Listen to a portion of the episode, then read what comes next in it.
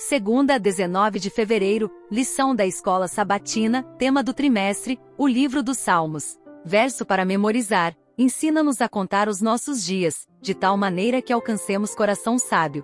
Salmos capítulo 90, versículo 12. Vamos orar. Amado Pai Celestial, ao nos aproximarmos do estudo da lição da escola sabatina, reconhecemos a profundidade do teu cuidado como Criador para com cada um de nós, tua criação Tu és o nosso refúgio em todas as gerações, o abrigo seguro onde encontramos consolo e proteção. Pedimos a orientação do Teu Espírito Santo para que possamos compreender mais plenamente a profundidade do Teu cuidado. Senhor, a palavra morada nos lembra do Teu papel como nosso abrigo e refúgio, que possamos encontrar segurança em Ti em meio aos desafios da vida. Que a sabedoria que buscamos não seja apenas intelectual, mas reverente a Ti, refletindo uma vida que conta os dias com discernimento divino. Pedimos uma bênção especial aos ouvintes deste podcast, que possam ser tocados pela verdade contida nessas palavras. Que o Espírito Santo os guie para uma compreensão mais profunda do teu cuidado e da sabedoria necessária para vivermos de maneira significativa e contando os nossos dias com propósito. Confiamos em Ti, Senhor, para nos guiar neste estudo e abençoar todos aqueles que se dedicam a ouvir e aprender.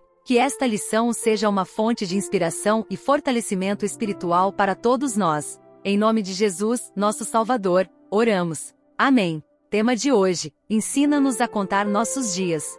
Ouça, Salmos capítulo 90.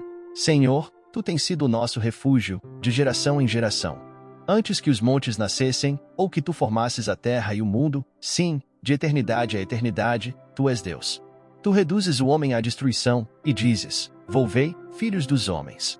Porque mil anos são aos teus olhos como o dia de ontem que passou, e como a vigília da noite. Tu os levas como corrente de água. São como um sono, são como a erva que cresce de madrugada. De madrugada, cresce e floresce, à tarde, corta-se e seca. Pois somos consumidos pela tua ira e pelo teu furor somos angustiados.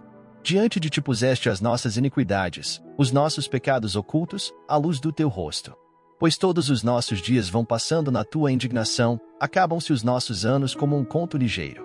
A duração da nossa vida é de 70 anos, e se alguns, pela sua robustez, chegam a 80 anos, o melhor deles é canseira e enfado, pois passa rapidamente, e nós voamos.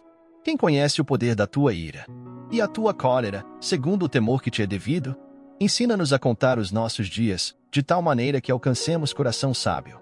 Volta-te para nós, Senhor, até quando? E aplaca-te para com os teus servos.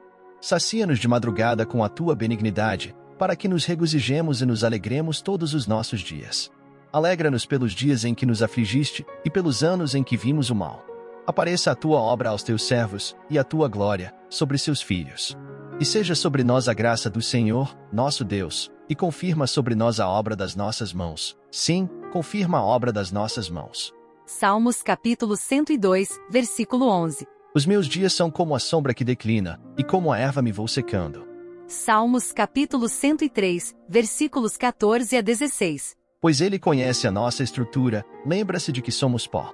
Porque o homem, são seus dias como a erva, como a flor do campo, assim floresce. Pois, passando por ela o vento, logo se vai, e o seu lugar não conhece mais.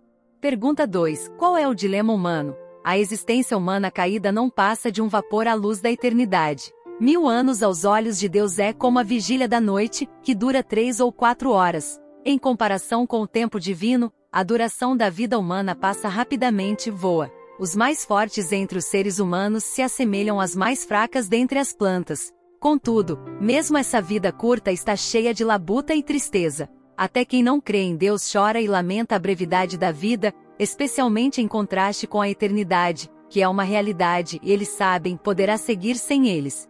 O Salmos 90 coloca o dilema humano no contexto do cuidado do Criador pelas pessoas que ele criou.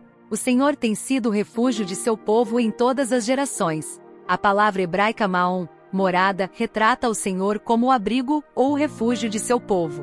Deus restringe sua ira justa e estende sua graça mais uma vez. O salmista exclama: Quem conhece o poder da tua ira?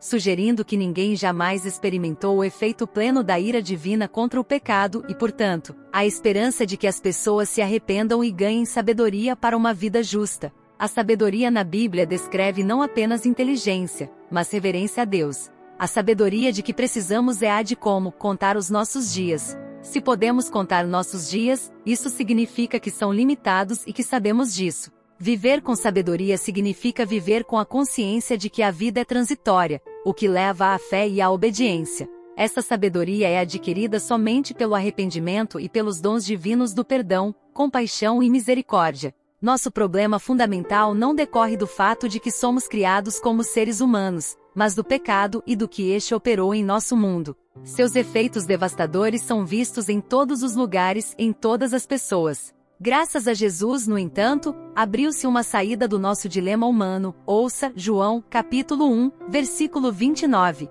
No dia seguinte, João viu a Jesus, que vinha para ele, e disse: Eis o Cordeiro de Deus, que tira o pecado do mundo. João capítulo 3, versículos 14 a 21. E, como Moisés levantou a serpente no deserto, assim importa que o Filho do Homem seja levantado, para que todo aquele que nele crê não pereça, mas tenha vida eterna. Porque Deus amou o mundo de tal maneira que deu o seu Filho unigênito, para que todo aquele que nele crê não pereça, mas tenha vida eterna. Porque Deus enviou o seu Filho ao mundo não para que condenasse o mundo, mas para que o mundo fosse salvo por ele. Quem crê nele não é condenado, mas quem não crê já está condenado, porquanto não crê no nome do unigênito Filho de Deus. E a condenação é esta: que a luz veio ao mundo, e os homens amaram mais as trevas do que a luz, porque as suas obras eram más. Porque todo aquele que faz o mal aborrece a luz e não vem para a luz para que as suas obras não sejam reprovadas.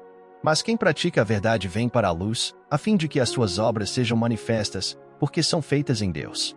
Com Jesus, que promessa e esperança temos para essa vida transitória? O próximo tema da lição será o teste divino. Reserve um tempinho e ouça. Deus te abençoe. Até lá!